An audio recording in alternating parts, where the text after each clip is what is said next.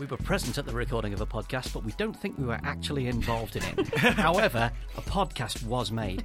Welcome back to Remainiacs, the Brexit podcast. It's the equivalent of that bit in Inception where the bus is falling off the bridge in slow motion and the horns are blaring, mm. except the bus has got 350 million quid for the NHS written on the side of it, and we're all inside it. My name's Andrew Harrison, and I've got two of our regulars here with us. Naomi Smith is the Chief Operating Officer of Best for Britain, here in a personal capacity, of course, because her personal views are 100% opposed to Best for Britain's, diametrically so. Hello, Naomi, how are you? Oh, you know, struggling along. Struggling along. You've had a massive week with Best for Britain's bombshell research about Leave constituencies flipping to Remain, and we're going to talk about that later in the show. But how was that for you personally? Has it been a, a mental week? Um, well, yeah, there have been some very, very long hours, but I think uh, my colleagues at Best of Britain, uh, Hope Not Hate, and the incredible team at Focal Data did the vast majority of the heavy lifting. So I wouldn't want to claim to have uh, beaten beaten the hours they were doing. In semi-related news, did you enjoy the lady this week who said her holiday in Spain was ruined because there were too many Spanish people in Benidorm? did you enjoy this story? okay, so valid complaints um, about tour operators being crappy aside, she does sound kind of like the guest that would probably complain about being served by Manuel at a Torquay hotel. I felt a bit sorry for her because she she had problems with mobility. Yeah. And I think it's one of those things where, you know, someone who has had, had no experience with media at all sort of off the cuff says, I know it was, was confusing, it's full of Spanish people, and that becomes the headline. So she becomes Indeed. Lady Goes to Spain, doesn't realise it's got Spanish people. I felt a little bit sorry for her. But of course, where she went wrong was that she didn't book with Everymatic to go to Greece. Oh wow! She should have Yes. been friend, friend of the podcast and uh, got She should have- That's everymatic.com, our friends. Also back on the show is Ian Dunt, the editor of politics.co.uk. You can hear him laughing there. Hello, Ian. Hello, hello. Well, busy week yourself? Uh, yeah, yeah. Actually, surprisingly, yeah. yeah. Even though there's nobody in Parliament. There's no, yeah, there's no one in Parliament. There's no real sort of news, which is why we all had to talk about Boris Johnson for a week, and now we're all talking about you know Jeremy Corbyn's thing for a week because there's no other news to take it up. But there's a bunch of other sort of bits and bobs that I've been sort of getting on with, so not not as, as relaxing as it might seem from the outside. Is it quite liberating not having to do the kind of pointless back and forth thing, the, the kind of Commons Punch and Judy show? You can actually get into the real stuff. Yeah, that, I mean that's fucking great. Uh, the thing is, I don't really do all that much because I'm not very newsy, you know. So I'm not like my colleagues who are all in the lobby who are just like picking up the news, picking up the news. On, the stuff that we do on the website is usually a bit more long form and a bit more sort of taking a couple of steps back. So the the rhythm of that doesn't affect my day to day stuff too much, but it's still just really nice just not to have to look at their faces. there was a there was at least one bit of Brexit news which came out of the sausage machine this week that uh, firms are already facing a skills shortage in IT, transport, construction, health, and hospitality. Uh, Brexit has seized on this as good news because it means wages are going to go up in this sector. Is it good news? Is it good news? I mean, No, no. Um, so look, they're always going to do this. They're going to go for any evidence that there is a rise in wages, and it would be. abs- I mean, we've seen very, very drastic reductions in the number of sort of EU migrants coming over to the UK. I think we've gone from 148,000 to the year after we went down to 7,000. Uh, Health warning on that, but I'm pretty sure those figures are correct. And they're always going to approach this with a supply and demand mentality, just pure supply and demand, nothing else to it. Okay, so there's fewer people coming over, wages are going to go up. And in some sectors, it would be astonishing if that didn't take case. But it, that is an extremely rudimentary, simplistic view of how these things operate. One of the things that immigrants do is they raise productivity quite sharply in many of the sectors that they work in. We're not entirely sure why. It could be to do with bringing new mm. customers. If Yeah. you bring in a Slovakian guy, you can suddenly sell to the Slovakian market. We also know, for instance, if you have someone coming in working for quite low wages in childcare, then that actually tends to raise productivity and sometimes earnings for people who they're taking care of the children of. So they're mm. very, very complex economic units, mm. immigrants. And if you just see a reduction and think, right, that's it, we're going to see a, a rise in wages, that'll either be cancelled out by inflation or may not happen at all. The ONS figures that came out yesterday would suggest that this is not being seen in terms of people actual wages when they take them home. Or it could just be a little bit more complex than that. So who would have thought? Turns out it might be a little bit more complicated. our answer to everything he says is it's a bit more complicated than that. You did- I'm afraid so. Yeah, sorry about Well, it is because in construction, wages are high. Uh, relatively anyway, and they still have um, 30% vacancies at any one time across the sector, particularly in London. So that is a case where you've got an industry that, you know, if you are on site as a senior uh, site manager, project manager, you'll, you'll be earning the kind of salary that would rival city salaries, financial services salaries, Hmm. and that's how the construction sector has often pitched itself into schools and colleges. It, it, goes in and says, you know, if you end up as a senior surveyor on one of our mega million pound site, billion pound sites, you could be Hmm. earning 100,000, 150,000 plus bonus, etc., etc., taking your remuneration well over 200,000. And yet Brits still don't really apply to take up uh, roles in that sector. So, you know, all of this is ignoring other evidence and other facts out there um, that, that it is not that we have um, low wages that are putting uh, Brits off from doing these jobs. It's that they don't want to do them or they don't have the skills currently to do them. That, that shortages thing is, is really fascinating, by the way. When we were talking about the food thing last week, you look at the situation of EU vets working in the UK. They, I mean, those are good salaries that you get, basically, when you go into an abattoir and check for animal standards. But British people don't want to do it. And even if you want to bring them in, you've got to spend years getting them trained up to the point where they could do it. Certainly not enough time for Brexit. Shut up, Ian. I've got to introduce the guest. this week's special guest. It's a bit of a first for Remainiacs. We've been very short on Conservative Remainers as guests for the show, and we need to put that right. Garvan Walshe is a former national and international security policy advisor to the Conservative Party. He was also an advisor to the Conservative In campaign. He's a regular contributor to Conservative Home, and he's the CEO of TRD Policy, formerly known as Brexit Analytics. Hello, Garvan. Welcome to the show. Hello. Thank, th- thanks for coming in. Why did you change the name from Brexit Analytics? Is it because Brexit is such a horrible word that we're sick of? Well, it's partly because I'm I'm in I'm headquartered in Brussels, and in Brussels, if you start any conversation with Brexit, uh, people ship you out of the room very, very, very fast. oh God! Oh God! He said Brexit. Then there were some other people who said, "Look, we'd love to work with you, but." Um, you know, don't you sound a bit like Cambridge Analytica? well, this is it. Yes, I did see it. I saw it described somewhere as Brexit Analytica. I know it was, it well, really, origi- it was, but Oxford Analytica sued us because we were called Analytica, and, and then Cambridge Analytica hit us because of their branding problems at the other end. So basically, stay away from analytics. Don't call Analytica. anything Analytica. People don't understand the difference. Absolutely. Stay, stay off the Analytica. We're in the dog days right now. It's the lull in the endless battle. What, what's your sense as a Conservative Remainer? What's your sense of kind of where Brexit is heading? Do you subscribe to the kind of Liam Fox, Jeremy Hunt diagnosis of, you know, 60-40 hard Brexit by accident? I would say that the central scenario is the central scenario is no no deal Brexit, uh, because not enough things can come in in the right way to avoid it, and it's the default situation if nothing nothing gets agreed. Does that mean that there will be complete disaster forever? Not necessarily, because people in Brussels are preparing emergency deals for, on things like aviation and certain aspects of customs, so that the basic infrastructure can come up. But I would also say they would like to keep the option open of a complete catastrophic break, which they hope will concentrate the minds over here in Britain. It's concentrating our minds. It doesn't seem to be concentrating anybody else's mind. We're very concentrated here. I mean, where, where, I mean, where, where they kind of they're, they're thinking like one of these old uh, Israeli generals saying the only thing the Palestinians understand is force.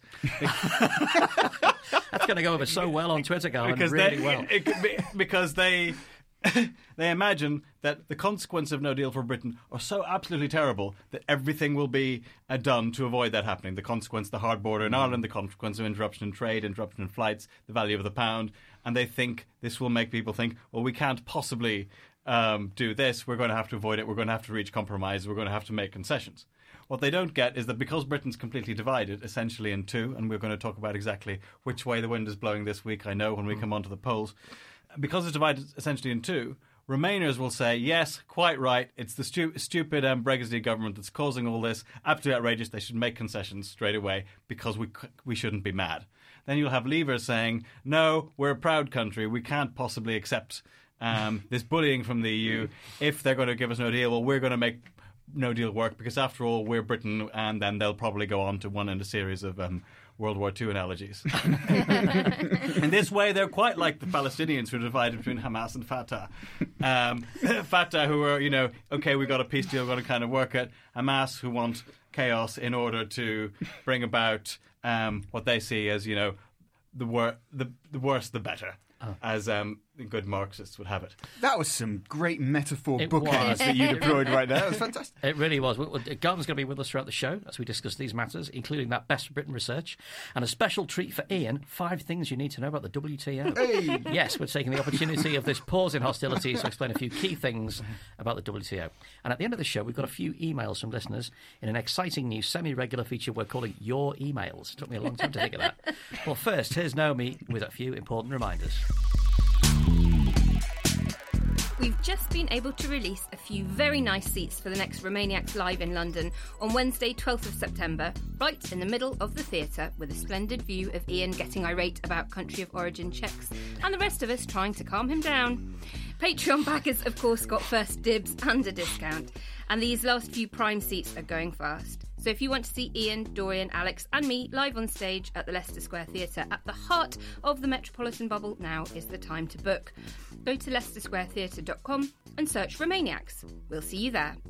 And if you fancy a change from endless Brexit in these troubled times, God knows we do sometimes, we can recommend our companion podcast, Big Mouth, to soothe your mind.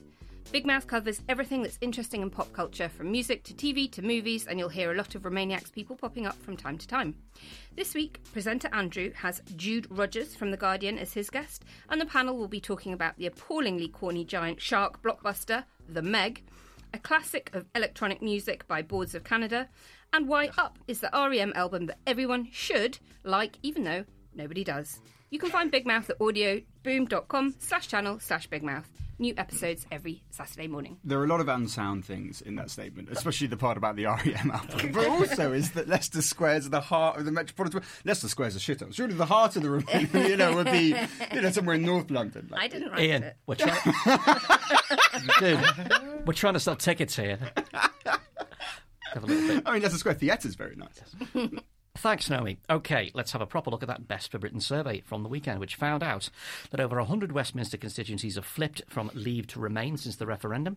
More seats in Britain now contain a majority of voters who want to stay in the EU, and the trend is clearest in the supposed Brexit heartlands of the North and Wales. Researchers at Focal Data modelled two YouGov polls from before and after Theresa May released her Chequers proposals in July. They found that the constituency split had moved from 403 leave versus 229 remain at the referendum over to 341 remain and 288 leave round about now, or round about the time the survey was taken, rather.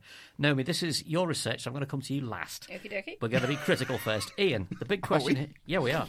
Uh, Ian, the big question: Does this remove Jeremy Corbyn's electoral fig leaf for supporting Brexit, and the idea that Labour can't go against Brexit because the constituencies won't wear it? Does it? No, I don't think it does do that. I mean, I think he can still cling to that. It wasn't particularly effective in the first place, and I don't think you know this would be enough to shift him entirely. Although it, you can see that this kind of data puts a, a very precise needle on Corbyn leadership, um, and, and, and has more effect there than it would probably in other parts of the political spectrum. What I think it really does do is counter that idea of just a fossilized mandate. You know, when every time you see an MP stand up to refer to their constituents as if it's just a block of opinion that lays unchanged over a series of years, regardless of the events that impact on it. And in that respect, it made the debate seem much more alive and fluid, and that seems a precondition to me of changing things further on. It is particularly tasty that Frank Field, Graham Stringer, Michael Gove, and Boris Johnson's constituencies all now have Remain majorities. Isn't that going to? Is that going to, as Darwin so was, is, is that going to concentrate minds at all? I mean, it seems to me that this stuff is effective in Parliament rather than in sort of the country as a whole. The country as a whole doesn't pay a lot of day to day attention to what's going on in Brexit. It does for broad brushstroke sort of events. But this was quite widely taken on, I think, by journalists and by politicians, at least that I could see online. It seemed to be one of the probably the main news story of the weekend. Had the kind of impact that I imagine the authors were hoping for. Garvan, as a Conservative Remainer, what was your reaction to this? I mean, what, what it shows is how sensitive the first past the post system is to very small swings in opinion. Mm. you know, going from 400 one way to 400 the other way because you've got a, a change in public opinion that's essentially within the margin of error is quite is, is, is quite something. hey, we don't make the rules. We just try to exploit them. and but it doesn't quite shift the Labour Party position, which I imagine um, from where I've generally seen Best for Britain to be and where it has influence to be the aim aim of this thing, because. Not only is Jeremy Corbyn himself a Leaver, he was present but not involved in the uh, Remain campaign, as many people have said already. Uh, but they've got a situation where, in order to get a majority, they're looking at the Tory Labour seats with smallest majorities that they want to pick off, and they say, "Okay, who are the, where are these seats? They're kind of Midlands, Northeast. They're places that are still very heavy Leave, not slightly Leave majorities, but heavily, heavily Leave." So, if you, if Best for Britain are going to persuade Labour to change um, their strategy here, they need to persuade them not just that on balance there's more of them, but the ones they need to win are actually ones that have flipped, and they need to show that it's the Dudleys of this world or the Bro- Bromsgroves. They've really flipped significantly. In the broader narrative of will of people starting to change, Do you think that feeds into a broader thing rather than that kind of granular micro level of you know tiny swings and is, it is it feeding in at all in that way? Do you think? I don't know. I mean, I don't think we have. If we look, if we look at the polls and as an average, we haven't seen significant evidence of major changes in public opinion. Mm-hmm. We may have seen a slight trend away from Brexit, and we've also seen a a lot of you know, but a lot of wiggling around around a central line. And what really what will really come down to in in any campaign um, is who who actually has the proper turnout machine, who is the efficient campaigning organisation, who has the ability to craft sharp and effective messages to um, get their voters out. Because this is this is a turnout game, as in any referendum. Everyone who's made up their mind has basically made up their mind two years ago, and Well, that's the question. we've though, had we've had, where we've had where we've had people flipping. Uh, you've seen about five percent of people have flipped from leave to remain, and five percent of people flip, flip from remain to leave. It's not quite. It's not quite that simple, is it? I mean, there, there's. You're, I think you're right to put the emphasis on the word "slight." There's nothing there to give any sort of Remain a lot of confidence that this will all be fine. But certainly, if, if certainly the sort of tracking that we've seen from YouGov would suggest that it flipped after the election and never really recovered. Little bits, but there's never been a sort of leave. But what I, what, I, what, what I think is going on there is that you're, cha- you're seeing a change in turnout. So you're seeing people Mm-hmm. who didn't um, weren't likely to vote in the first ref- Yes, referendum yes, are now saying, yeah. actually, oh God, I better vote if there's another thing. If there's another vote, I'd vote. Mm-hmm. And that change in turnout is affecting the overall averages. Naomi, you, you were, you were shaking your head when Garvan was uh, saying that it hasn't really. Uh, uh, people's minds haven't really changed. Uh, yeah, right. So um, where we're seeing the biggest changes is actually in the poorest areas. So that's what's really interesting uh, for me about this research. So um, according to Eurostat, uh, some of the poorest regions in Northern Europe are places like um, West Wales and the valleys, and that's exactly where through this model, which isn't a poll, I, I'll get into that a bit later um, if, if that's helpful, where we've seen really substantial change with Remain now leading Leave by 55% to 44.9%. Um, and uh, like in places like Rhondda, uh, 60 percent of people who voted leave um, in 2016 uh, are- are now closer to 50 percent.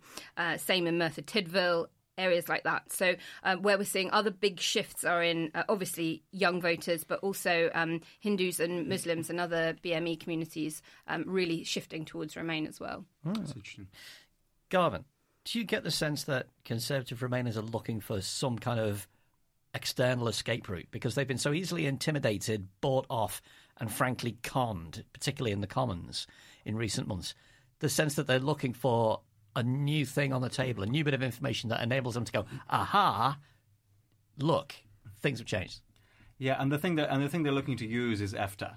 So the the thinking among conservative Remainers now is to say, well, um, it's all too difficult to Brexit as the Brexiteers originally planned. What we need to think about is how we can anchor close to the EU for a bit of time, so we can make a more sensible decision than we're able to now. The vehicle they want to use for that is EFTA, and through EFTA, somehow the phrase, the jargon here is to dock with the EEA. Whether that's possible or not is an open question, but it now, for the first time, provides them with an agenda to um, argue for. And they can now say, well, you know what, we actually have a plan too, and this is our plan. I can see visions of Star Trek and Imperial Star Destroyers dancing in Ian's head now. He's going to talk about docking. No, fuck Star Trek. It's boring. Prepare the Can I ask brake. about the methodology because it seemed it's cra- crazily sort of technical and difficult and unusual, isn't it? Mm. Yeah, what is multi level regression and post stratification? in a sentence, please. I mean, you know, we don't need facts and research anymore, do we? In a post in post Brexit Britain, so uh, no, who who needs this sort of stuff, especially when you can't even pronounce it? So from here on in, we'll call it MRP, uh, so no one has to say multi-level regression and post stratification analysis ever again. Um, so a reason we do this is because um, getting a representative sample in 600 plus constituencies is extortionately expensive. So it's around four thousand pounds per constituency to poll a representative sample there. And ideally, you'll be polling more than once. So that is, you know, for those of you who aren't great at mental arithmetic, over two and a half million pounds to poll the country on a representative basis. So what MRP does is it uses other data points to build a model. So you, in this in this case, they use census data and uh, British uh, election study data to complement a fifteen thousand strong poll, and that was a poll done pre and post Chequers deal. Um, so, you know, obviously, if you were only surveying 15,000 people, then in each seat, you know, crudely that works out at fewer than 25 people per seat. Um, but but this isn't um, a, a- a poll; it's a model that builds an algorithm based on all these other data points, and it can be pretty uh, accurate, even down to a postcode level. Because once you've got all the other data from the area, you can estimate the number of um, each type of voter in any single area. And uh, like all models, it does have its limitations, but it was the model that was used to accurately predict the snap general election. Uh, Results in 2017. So it was only those doing MRP analysis that called it correctly last year.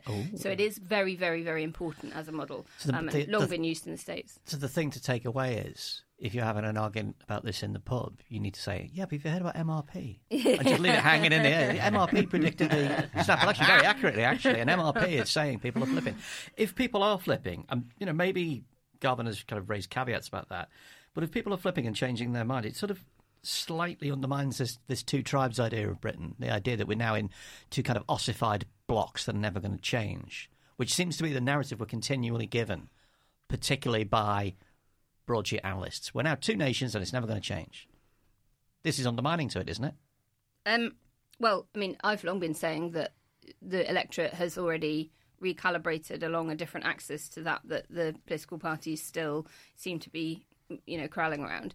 Um, you know, they're on a much more of an open-closed axis. The party's still trying to fight yesterday's war of left-right, um, which is boring and, and causing uh, far more headaches th- than we need. Um, I mean, I think what what what I've really enjoyed about um, collaborating with Hope Not Hate on this research is that Hope Not Hate are an organisation that do incredible work in some of the hardest to reach communities around the country. They've been doing it since 2004. They were set up uh, in reaction to the rise of the BNP, getting lots of people elected, um, and they they know how to go into these areas and talk to the very kinds of voter that was likely to vote Leave or to not vote the you know exactly the kind of, of individual that has been left behind by successive governments failing them and until we're able to convince those people that it is not uh, people from a, different country to blame for their ills but their own government and that they have the power themselves to, to have some agency over their situation by using their vote,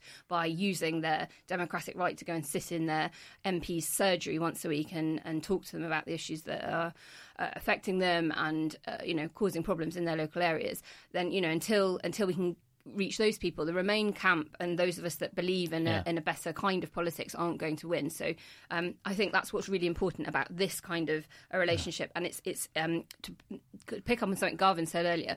It's not so much that we are necessarily going after um, marginal Tory Labour seats, but we're going for those areas where you've you've got a Labour MP with a large Leave constituency who needs to understand that actually a their Leave voters are changing and, and are shifting to Remain, but that also Labour Leave voters are incredibly unlikely to ever not vote Labour. Yeah. Hmm.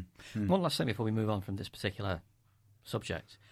Data like this raises two questions. Is it useful for the campaign to stop Brexit within a parliamentary context, or is it useful for the campaign for a people's vote? Now, Okay. Where do we th- do we think it has utility on either of those? So there's two forks you can take. Do you think it has utility as information for that, Garvan? You're kind of I mean, poli- politicians will look at the national mood, and they will. The thing that would sh- cause a reasonable number of Tories to change their mind would be a continuous series of very large Remain leads in the opinion polls. Hmm. Then they will say, "Look, hmm. that was a mistake. Country's changed its mind. Let's give the whole thing up." But until that happens, they're um, not willing to stand up to their grassroots. They're not willing to um, undermine the prime minister so much, and they are genuinely scared of two things. They're scared of a Jeremy Corbyn victory because um, he m represents everything that um, Tories don't stand for. Yeah. One thing that unites the Conservative Party is economic policy, and he's definitely on the other side. And they're actually scared as well of the breakup of the country.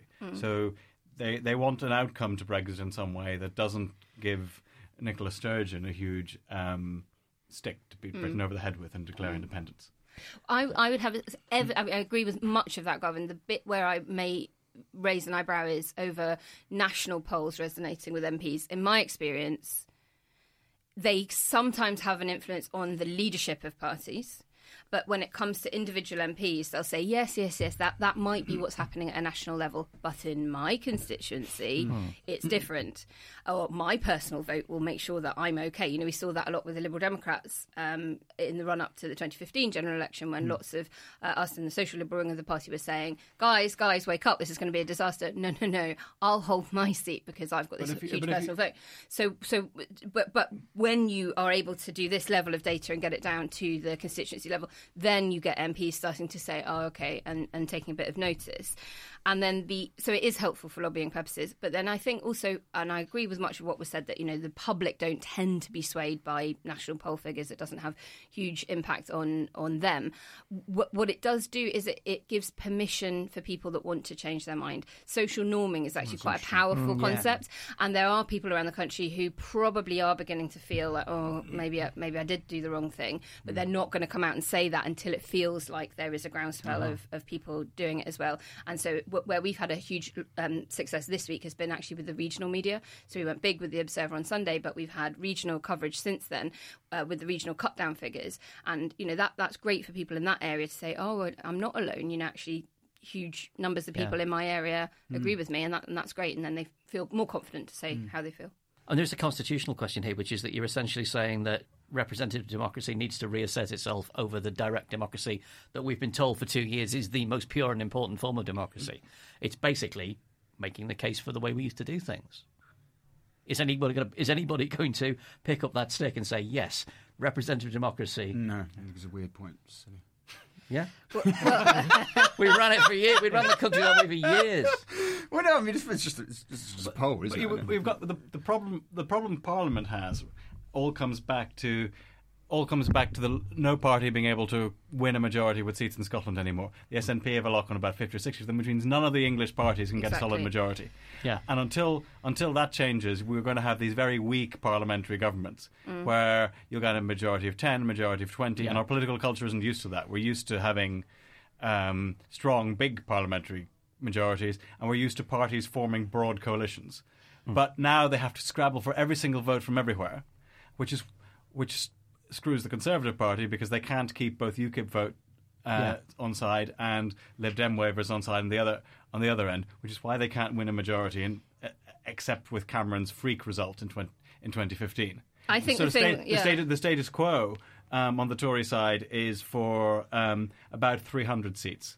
Unless they can do something in Scotland or do something magic. Status quo for Labour is probably about 270 seats. And again, they need to get Scotland back to put them mm. o- over the top. This is even with the Lib Dems mm, at mm. historically very, very low numbers. And this guarantees permanent division and instability in the British system. And permanent. And, well, yeah, and I think the thing that really will provoke a constitutional crisis from within this data is that there is now a significant majority for Remain in Northern Ireland, Scotland, and Wales. On Uh, Wales, and, that's and, and not in new. England. So, you know, they're all now backing staying in the EU. Okay, let's move on to the exciting world of Conservative Remainers. Garvan Welsh is our guest. Garvan, how does it feel to be a Remainer in the Tory party right now? Do you feel lonely and embattled? embattled, but we're not lonely. There are plenty of us. Right. You know, forty percent of Conservative supporters voted Remain in in the in the referendum. There are plenty of Remain backbench MPs. There are plenty of Remainers still in the cabinet, and what they have, what their position is, if they're in the cabinet, is that okay, well, we've got a compromise. The electorate said this thing, so let's try and work out a, an arrangement that will work. But the party is the party's been wrested away from you, hasn't it? You're, you're not making the running. The running is being made by a fringe of 80 MPs, uh, and um, you know we have a, a, a prime minister who's entirely driven by the concerns of Rees-Mogg and the Daily Mail. I think that was an accurate description of the Prime Minister before the last general election. I don't think it's an accurate description of the present Prime Minister after that general election. Really? She's now she's now holding the ring between two factions of the Conservative Party. If you look at the Chequers deal, that was not acceptable to um, And it was- Jacob Rees-Mogg. It was not acceptable to David Davis or Boris Johnson either. Yeah, So but, and, and it was destroyed. It was acceptable. Well, it was never. Go- it was never going to be accepted by the EU anyway. Right. But it was. It was a deal in the sense it was a deal between the factions of the Conservative Party, Hmm. and it couldn't get. Her problem is she can't actually get any deal through because the Remainers will block her from doing anything really hard Brexity. So Hmm. she's stuck, and you've got the. Uh, let's not even start talking about the DUP, which is a whole separate issue. Yeah. What What is your? I mean, I, I was about to ask you what your assessment of how the Remain Tories are performing, but you've kind of semi-answered that really by sort of saying that they're, that you know they're blocking they are they are performing the the other end of the blocking maneuver that's preventing anything at all from happening. I would say they're probably, um, you know, they're, they're behind on the scoreboard, but they're not feeling completely, um, you know, defeated and left out. Because we spend a lot of time on this show kind of gnashing our teeth about what seems to be a relatively feeble performance, particularly from parliamentary Remainers. They seem every every red line they put down is immediately scrubbed away. Grieve uh, is hoodwinked by the prime minister. It doesn't seem, from our end of the table, that much is being achieved. It very much seems like the running is still being made by the ERG with their unreachably high demands. These these are not temperamental radicals. These Tory Remainers, they're temperamental moderates. yeah. uh, they joined, you know, they joined the Conservative Party because broadly they wanted to keep things as they were, and they were head boys and girls at school, and generally supported the established order. Whereas the people from the ERG joined the Conservative Party as radicals. They wanted to see huge change. They have had a. This has been their goal for the past uh, forty years, and it's almost there, and they just want to get get it over the line. So there's an asymmetry of determination between mm. between the two sides, and an asymmetry of being willing to give people the benefit of the doubt. So it's very hard for for uh, someone like Dominic Grieve to think that mm. his own Conservative Prime Minister might double cross him. Whereas the Jacob Rees-Moggs and those other people think that, of course, the Wets in the cabinet have always double-crossed the true blue um, Maastricht rebels and will continue to do so. Hmm. I mean, you say that there's a lot of Remainers still uh, in, uh, you know, even in the cabinet. Um, but what's it like going to Conservative Party gatherings now? I mean, I know what it's like to be made to feel incredibly unwelcome within a party that you've been active in for a long time. Um, but you know, it, it, now, it, uh, do you sort of feel like a bit of a spare organ at a wedding? I mean, you, uh, is it is it hostile? do you sort of have to brace yourself before going into a a thing, or is it because because the party faithful would tend to probably be more anti-Europe than the average MP. Yeah, but there I think there is a difference between the Conservative Party and the Labour Party when it comes to internal tribalism. Mm. I was uh, talking about the Lib Dems, but yeah. Okay. um, you know, because there's not a sense of. Um, there's still a sense that you know everyone's conservative. Everyone wants to prevent Corbyn being right. prime minister, and that way, in that way, he's a huge unifying, a unifying thing, yeah. figure. Mm. Um, so, and there've always, you know, and there's always been arguments, and it's always been accepted that people have different views in the Conservative Party to a greater extent than yeah. um, other parties. You know, Steve Baker's constituency um, is massively Remain in Wycombe. Um, and they, but they, you know, they say, okay, well, we're, you know, Remain mm. business people. We don't agree with anything you want to do, but we know you're MP. We know you're a Tory. We know you're sort of on the right side of the what you call the stale, the stale, the stale, the stale left-right divide. But mm. to them, that still mm. that still matters. And we have a lot of discussion on this podcast about new parties emerging and new centrist parties and things like that. Would your preference be for the emergence of a new mm. pro-EU right-wing party, or for the extremists in your party to go off to UKIP? Can can can the two ever really coexist? For, I mean, I, th- I think I think I think as Ian wrote recently, you know, what Britain needs is an actual liberal party, not another, you know, centre right. Let's let's go after the working class vote kind of centre party. I mean, they, they um, the people involved in all these new parties um, seem to think that what they need to do is recreate the Blairite coalition. Mm. That realising yeah. this is just different time first of all. Secondly, you only recreate the Blairite coalition having already built a base and then move out for that. And they don't seem to realise that if you're going to be a liberal pro-European party, your base has to be liberal pro-Europeans. I mean, the Lib Dems don't seem to even understand this. Yeah. And, well, you know, and once you've established consolidated support from them, and it, it's viable in first past the post because these people are actually very concentrated. So you can concentrate um, and win Squeeze. tens of seats mm. in um, uh, sub- suburbs and of major cities and affluent mm-hmm. places like mm-hmm. Oxford. Um, and the southwest. And south southwest is tricky because there's a Euroscepticism there as well. Yeah, but you, can, can take yeah, you, sorry, but, you know, but there, but, but there, there are places yeah. where a a liberal pro-European party would pick up gains, and then if there were an election and they had say 50 seats, that would start changing ch- mm. changing the conversation. Um, and then you know, 20 years down the line, you would get a realignment of politics. But the people setting up the new parties don't realize it's a 10, 20 year job. Mm.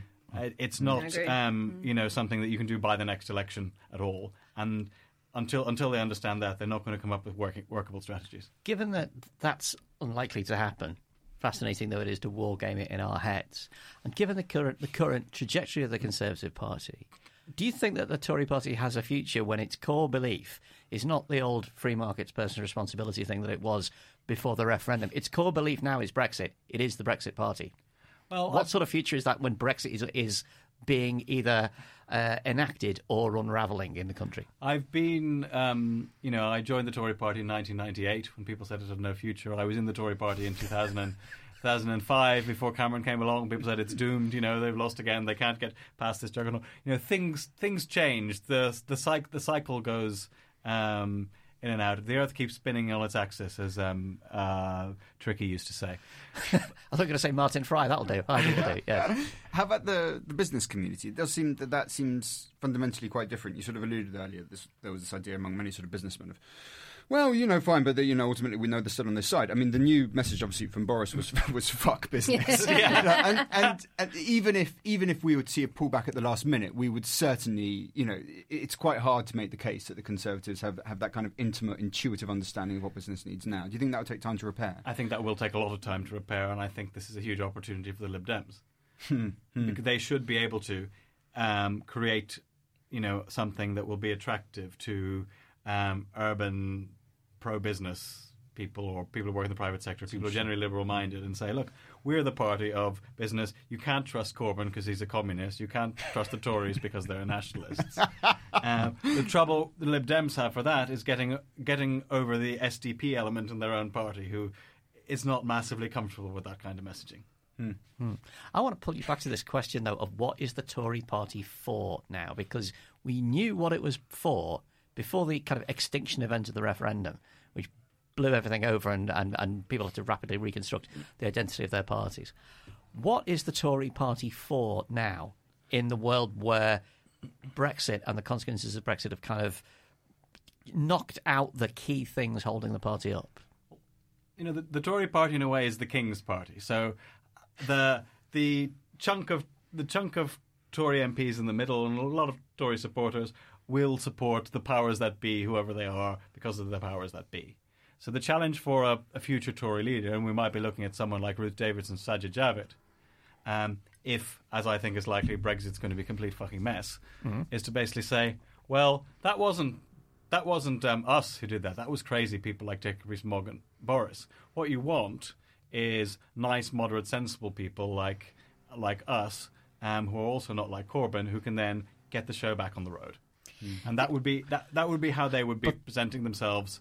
But that's Uh, a that's a retail political proposition. What is the philosophical core of what the Tory party is offering in this apocalyptic The, landscape? the, the, the, the Tory party is all about retail political propositions. Have a philosophical core. okay. philosophical core is infinitely malleable and flexible. Can I just ask you one quick question about the machinations of the Tory party? Because um, most of us on this podcast don't really understand the key players that well. We, we, we know we're not close to them. We don't understand how they work. So, in the event that MPs do vote down the meaningful vote in the autumn, do you think Theresa May would resign in that instant? Do you think she wouldn't? Uh, if she does, who do you see as emerging as the likely victor? It's in, in I a mean, short term. I, I may have got all the, the parliamentary procedure confused, but I think it's the case that, um, as it is going to be one of these um, in neutral terms type resolutions, um, it, it can just continue. She would just carry on. She would just yeah, carry yeah. on.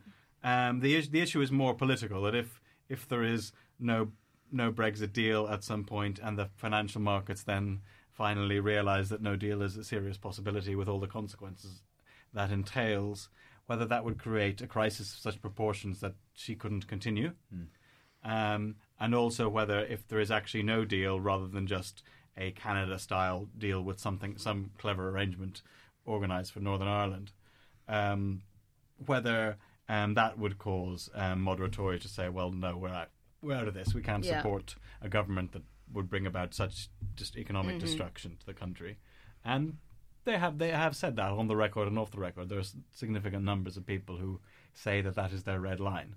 Um, no deal would be where they would they would have enough, and they would then um, vote against the government. Whether, of course, they would actually follow through on that is another matter. If the if the alternative then is Jeremy Corbyn government, and your argument is we're doing this because we want to avoid economic destruction, your argument doesn't isn't that strong. Given that the the strong bias against Brexit, the electoral bias is among young people, Yeah. like clearly by huge margin. Um, what would you say to like an 18 year old you now? What reasons would you give that they need to vote Conservative and set on the path of being a Conservative in the future, considering that the party is now enthusiastically enabling a thing you're dead set against and that is going to, going to, you know, constrict your future? What would the arguments be? Here's why you need to vote Tory. My argument, I mean, I wrote this for Con Home a couple of weeks ago. My argument is the Tory party needs to detoxify itself again. And it needs to find an entirely new agenda to appeal to these people that it's losing very, losing very, very quickly. The agenda I picked was feminism. We have um, a, a huge change in attitudes to gender questions among younger people. The Tory party is completely um, behind on this.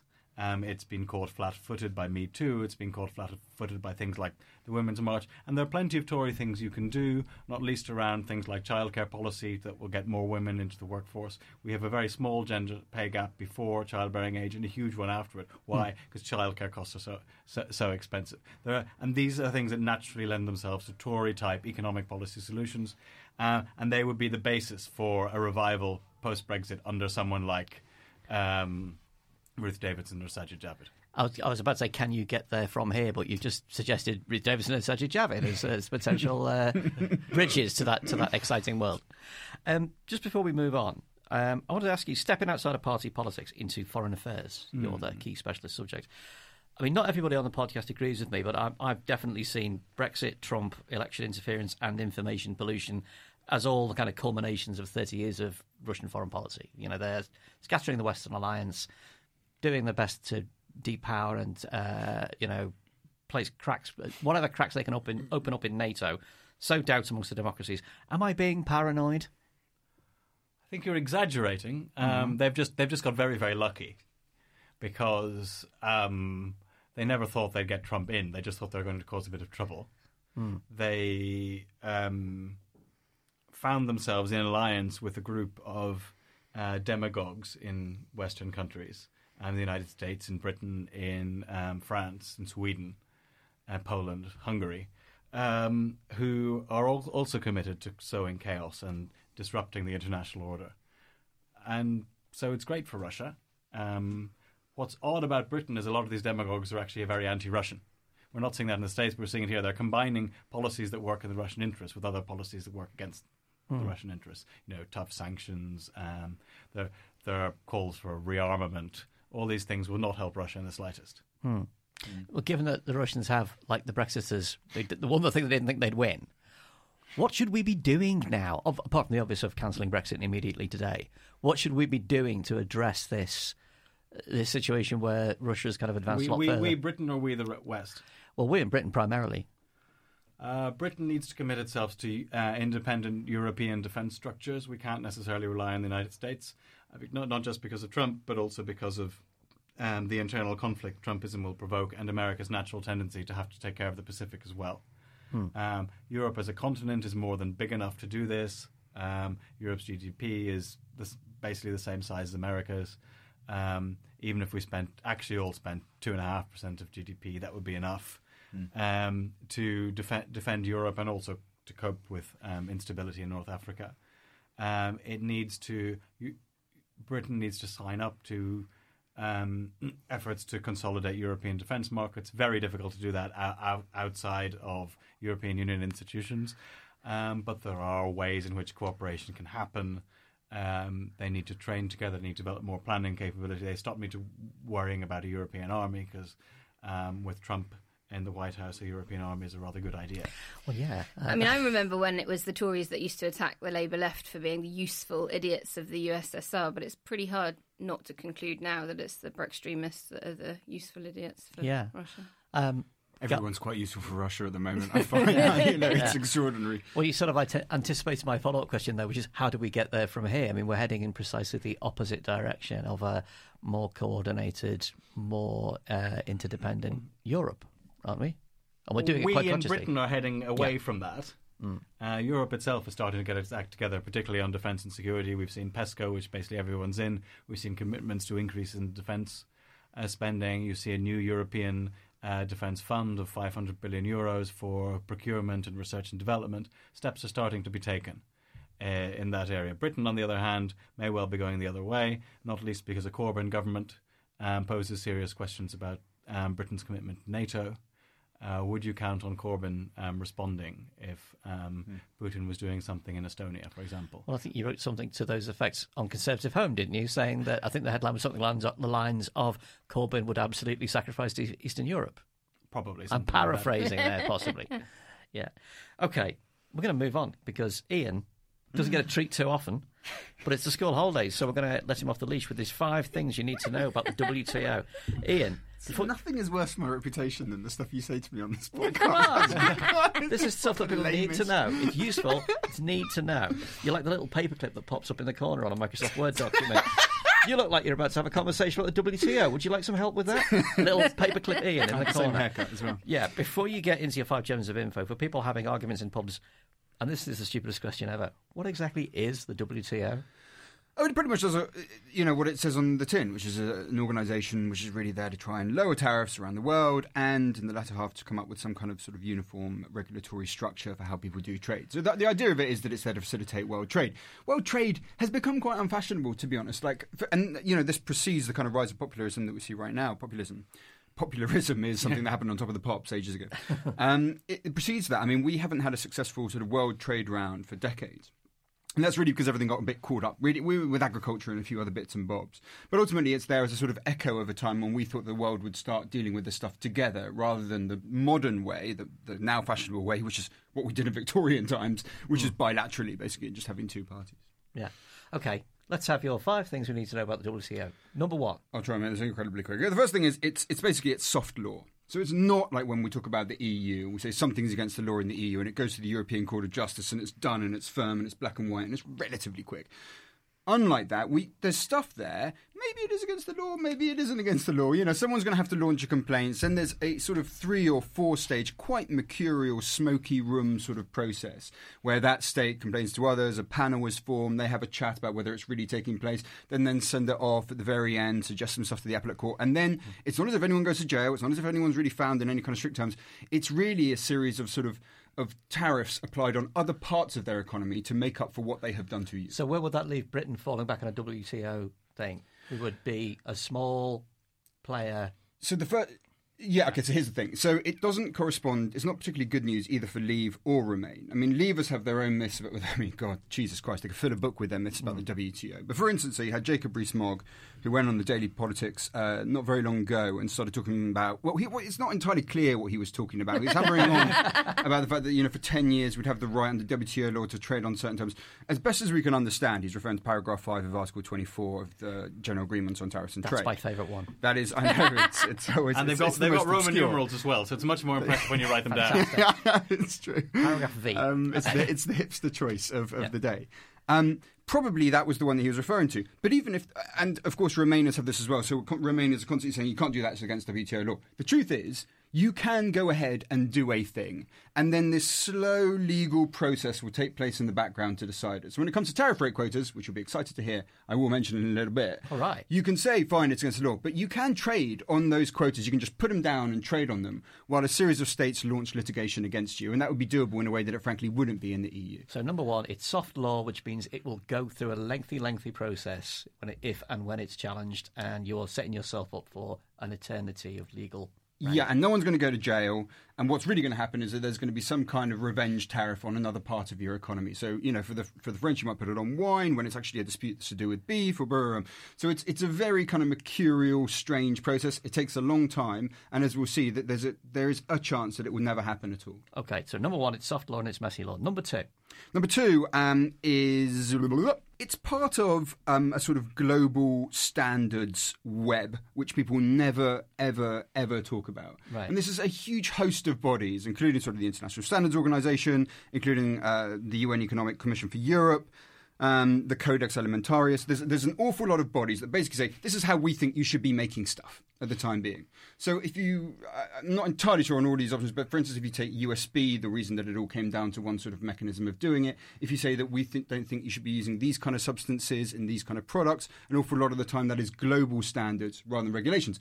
Most of the laws that the EU passes is not actually EU originated law. It is actually taking the standards from these global bodies and putting a stamp on them, including, by the way, the fucking bendy bananas. The fucking bendy bananas. The fucking bendy bananas come from the Codex. They don't come from the EU. So if you really want to get rid of that, you actually have to start leaving all sorts of other international organisations. I thought the Codex Elementaris was something from like Magneto's like, era of the X Men. But so effect- effectively, in the future, we could be instead of people going, "The bloody EU has depowered my Hoover," bloody it will be the bloody Codex. the bloody, the bloody Codex. The, co- the Codex. Codex Aliment- it. the, the, Codex it absolutely. Well, the Codex. done it now. Yeah, It'll all she's be your fault it. when it happens. Well, what did what did Ros say last week? The minute Brexit was given a name, it made Yeah. it more powerful. You just invented Codexit. I hope you're pleased with yourself. Also, Sounds good. Codexit Ele- Elementaris does sound very Illuminati, doesn't it? There's lots of And pyramids this, and this stuff is a, is a little bit odd. And by the way, I would say that that's quite a healthy thing in that the EU, it, it's not just that it's rubber stamping stuff. That's not a fair thing to do. It debates it. And it provides a layer, it's, not, it's an insufficient layer, but a layer of democratic scrutiny of stuff that otherwise goes on in the place that people don't, can't even imagine the rooms that are taking place in, let alone being party to the debate itself. So, to paraphrase it for the hard of thinking like me, if you think that leaving the EU and going on to WTO means you're going to get all these messy standards are going to be going to disappear, they're not because the Codex is going to get you. It will. In fact, the, the agree, again, the agreement on technical barriers to trade, it's Article 2.4, says that you are supposed to take on the standards that are generally agreed at that level. So we are party to international law that does exactly the same things to sovereignty, admittedly in a softer way, than what the Brexiters complained about the EU doing. So essentially, you if we go into WTO law, the idea that you're going to get your three million watt house burning light bulbs back again is not going to happen, and your Rolls Royce Hoover is not coming Your back. massively loud lawnmower It's will not still be back. beyond your reach. Absolutely. Okay, so point three. Give us point three from you. I'm enjoying this. This is great. I, that's strange, and that's mostly because I think you've got Stockholm syndrome from hanging out in the studio with me for years on end. So, um, most favoured nation. Most favoured nation is an interesting thing to talk about. It's a WTO rule. It sounds very good. It actually isn't. It's a lock, and it works in two different ways. The first way, at the WTO, it works that you're not allowed to discriminate on your tariffs. Now, this is a problem when we leave the EU because if the EU were to say outside of a trade deal that they're going to have zero tariffs on us, that means they have to have zero tariffs with everyone, and they're not going to fucking do that. And if we were to say outside of a trade deal with the EU, we're going to have zero tariffs with them, it means we have to have it to everyone else, and then we get flooded with cheap goods from all over the place. Might be good for some consumers, would certainly be very, very fucking bad for agricultural and some manufacturing producers here. There's a second part to most favoured nation, which is inside of a free trade agreement, and this is a clause that is in the EU's agreements, for instance, even with Norway, certainly with Canada, uh, Canada, it will be there with Japan, which is to say, if you come up with a deal with someone else that is better than this one, you have to come back to this one and update it. Right. So when we start saying, oh, well, we want to deal with the EU, that's going to start saying, well, we need this from financial services, a bunch of stuff. That, there's nothing like that in Canada, in CETA. Then they have to go back to those. So it's a double lock, a really interesting thing that Brexiters constantly talk about most favoured nation, because I think it sounds great. It sounds like you're the best buddy. And say, Garvan is literally yawning in my face right now. I'm just gonna- just going to point that out. But actually, it goes exactly the other way around, and it's actually quite, quite a restrictive uh, element. So basically, whatever terms you offer to the EU, you also have to offer it, offer it to like Kiribati and the Pitcairn Islands and Exactly. everywhere else. In a deal. And outside of a deal, what you offer to one, you must offer to all. Okay, all right. Number four. Uh, number four. The main thing that we are doing at the WTO right now, or should be doing, and doesn't seem that we are, is something called tariff rate quotas, which is one of those things you get to say and everyone instantly wants to jump out the fucking window. Problem with tariff rate quotas is that you can't just copy what the EU have got. Say the EU have got 10% over here. We would naturally want to say with our tariffs, okay, we'll just we'll copy whatever is going on in the EU and then we'll figure it out later. Tariff rate quotas are quantitative so that they're based on the amount of goods that come in and the slice of them that goes to the UK. Now, basically, when you say, look, let's say there's like 30,000 tons of poultry coming in from uh, Thailand, it's, it's about that much. Or, in fact, I even have the figures here for the amount of lamb that comes from New Zealand, and the amount is uh, 283,825 tons come in duty free. The rest are little above that level. That's a Poor whole- little that's a- Sorry, that's a whole lot of subject with kebabs. them. Yes. Yeah. Um, so above that level, it changes. So then you have to figure out if you're going to separate your tariff rate quotas from the EU and put them in front of the WTO. Well, what's our slice of that? That's really fucking hard because the, actually Yeah. the slices move up and down and up and down. Our tactic has been to take the last three years, take the average, and put that down. But that really does very little to tell you how trade actually operates. Now that was warned about. I mean, someone you know, bald, too much self confidence, has a massive nose, wrote this in a book two years ago, Ah, and no one so no one seemed to pay any attention to it. Ha- Nevertheless, now when they put these things down, all the countries, as one said, no, you're off your fucking rocker, mate. There's absolutely no way you can do this because you take um, New Zealand. New Zealand meat. Meat and lamb body was one of the most vociferously opposed to this. The main thing is saying markets are dynamic. So we don't know. We want this stuff to be able to move around as much as possible. If you just put in a block wall between the EU and the UK, that doesn't match up to the deal that you originally offered us.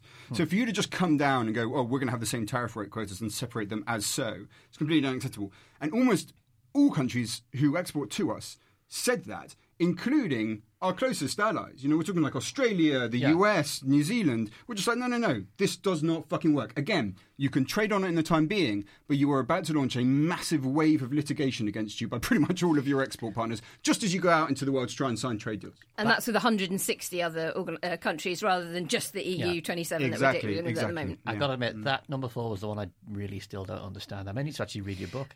Well, it's a terrible, You've terrible. Is read it- the fucking it- book. so uh, Too the many way I understand it, Andrew, is that it's um, so within, and Ian can correct me if I'm wrong, but within the EU, you- what what you have to do when you go into WTO is to unpick the UK's portion of EU trade with the rest of the WTO on certain goods, right? And so just just unpicking that alone, you know, what is Britain's portion of poultry trade with globally but unpicked from the EU and then once you do that you then have to negotiate with 160 other countries around whether that is the, the trade amount on that good that you're allowed That's or, or not exactly right. allowed right so uh, unpicking that is almost impossible So it's You the see- portion from a bunch of. No, she's done it much better than Naomi could do it. Yeah. Naomi can all explain right, it. All right, all right. so it's the portion from each country that's what to you, and not only that, but the amount that then goes from the EU to you and vice versa. Your intra-trade matters as much as anything else coming in to you. Just, I'm just glad we've got some Barry Chuckle on the show there with the EU to you there. Uh, finally, I'm your not fifth. the dead one to EU, to me, to you. Come on, Dunt, concentrate. Fifth one. Fifth thing we need to know about The last WTO. one is that the WTO is about to get fucked anyway. Um, and the reason is, when you look at the kind of things that we've just been talking about, is this is why Donald Trump does not like the WTO and has been attacking it savagely throughout the time he was running for president and now that he is president. Because it is an international institution. It has fairly rudimentary, but you know, often quite effective democratic mechanisms. Not as good as the EU, but worth noting and, and quite good stuff. The only reason the Brexiters say nice things about it is because it is the supposed safety net that they think we can fall on. But actually, right wing populists hate the WTO just like they hate the UN. Now, Barack Obama, when he left the White House, left a pretty juicy legal battle for his uh, successor to take to challenge China. China has been, frankly, pretty disgraceful. The WTO, uh, uh, not you know, uh, has, has, should not be allowed the degree of penetration into other markets it demands, given what it does in its own domestic market. Nevertheless, Trump chose not to take that case, and instead proceeded to start using technical excuses to starve the appellate court, which ultimately comes up with the sanctions of the WTO, of judges. Now, that hasn't had an effect yet, but it will come down the line in the next two years or so. And what it'll essentially do is starve the lifeblood of the WTO. It will be unable to enact any of the disciplinary mechanisms or decisions that it comes to. So ultimately, the WTO is getting fucked as hard as the EU is getting fucked. Just like all international institutions, including NATO, including the UN, are being subject to the sustained aggressive attack by right wing populism. So why are we? Why are right wing populists telling us to fall back on it then? If it's knackered. Because that, I mean, they, I, I would very much doubt that most of those Brexiters are aware of what's going on with Trump and the appellate court at the WTO. They don't give a shit about the WTO, and they would happily attack it later on. Hmm. What it is is an attempt for them. It's a way for them to pretend that everything is under control, that everything is rules based, that everything is normal under a no deal scenario. When in actual fact, it isn't. This is, that is a very, very long drop you have taken to fall to that level from having the kind of relationship that we have right now with the EU. I suspect we'll be returning to this subject over and over and over. I again. enjoyed the shit out of it. I of actually that. enjoyed that was as well. really quite fun. That for was me. quite. You, you, you, you're, you're glowing with St. Elmo's fire. But it's almost the end of the show. We're going to try something quick. Uh, a few of your emails. We really need a jingle for this, don't we? Your emails. This is listener David Mungle. Who's But in- your emails. Hey? But your emails. But your email. But your emails, you should call. Yes, exactly. This is welcome to a new segment we call "But Your Emails." This is listener David Mungle, who's in Singapore, and he originally got in touch to tell us to fix our sound levels. Ian. Anyway, Well, is Da- it my fault? That wasn't just my fault, was it? That was, it was mixed.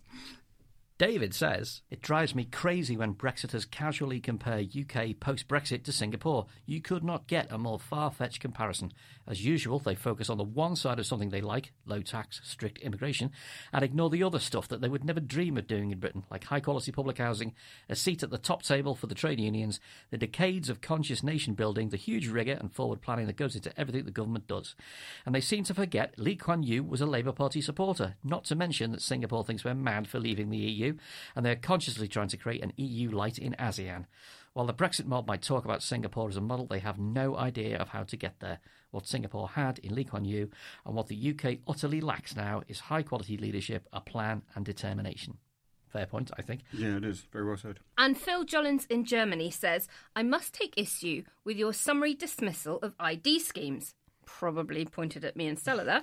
Um, as good Europeans, you will know the phrase sans papier, which in France is synonymous with illegal immigrants. The fact is that, in particular in the Windrush generation, that there are sans papier, literally without papers, who are 100% legal residents of Britain, indeed British citizens. I find that gobsmacking.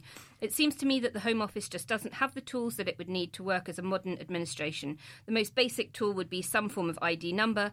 This does not have to be an ID card. For example, Americans do not have to carry ID, but they do have a social security number which has morphed into a universal personal ID number. The knee jerk association of an ID scheme with ID cards and implicitly with the requirement to carry them at all times is not helpful.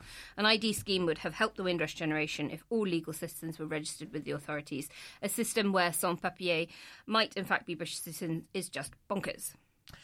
And that was But Your Emails. If you want to have your say on what we talk about on the show, then please do email us at info at remainiacs.com. Keep them concise, mark them for podcast, and we'll read out the best ones. Before we go, we're going to put something in the Brexit time capsule, our archive of things we're going to miss if we leave the EU, and the things we might need if we're out on our own. Garvan, you're the guest this week. You get to choose something for the time capsule. What's going in? I'm going to put in a written constitution.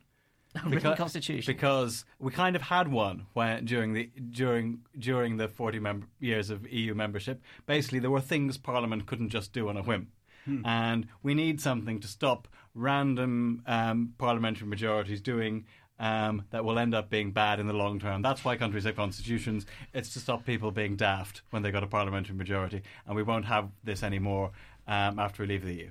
Uh, That sounds like a very good thing to put inside the, uh, the the time capsule. Finally, as ever, we're going to end the show with a clip of a non-English EU language. Of course, we want yours as well. If you can speak one of the language, languages from the community, then record an appropriate line or two on your phone and email it to info at remainiacs.com. Keep moderately clean and moderately non- non-libelous, and we'll use the best ones. This is listener Michael Power with a bit of Irish. Theresa May agus pártaí comméadach cattá tú a an cliste in NMD má sé holla. It means to Theresa May and the Conservative Party, what are you doing? A little bit of cleverness, please, in the name of God. Or at least that's what Michael says it means. It could be anything at all. and that's the end of the show. Many thanks to our special guest, Garvan Walshe. Has, has this show raised your spirits at all? Oh, fantastically! Good. it is a little. It's like a cross between uh, Question Time and a Turkish hammam. you kind of lose most of your the, the, the liquid in your body. Please do come on again. It's been great having you on the show. Thanks to, as ever to Naomi and Ian. We're going to see you soon. Now, listeners, remove your headphone jack from your phone and start blasting our theme tune, Demon is a Monster by Corner Shop, out all over the bus or the train while we salute some of our lovely Patreon backers. Righty-ho, hello, thumbs up from me to Jessica Smith, Nick Simpson, Paul McKay, John Lansdale, and Elizabeth Foot. Thanks from me for all your support to Lee Burgess, Alex Dennis, Philip Brody, Claire Smart, and Frank. Just Frank. And finally, hello from me to Catherine Martineau, Steve Bellamy, Robert Young, Tarantella with an 11 in their name, which is very spooky, some sort of internet hacker possibly, and Tabitha Sundberg. We love you all. Thanks for listening, and we'll see you next week. Remainiacs was produced and presented by me, Andrew Harrison, with Naomi Smith and Ian Dunt. Studio production was by Jack Claremont. Remainiacs is a Podmasters production.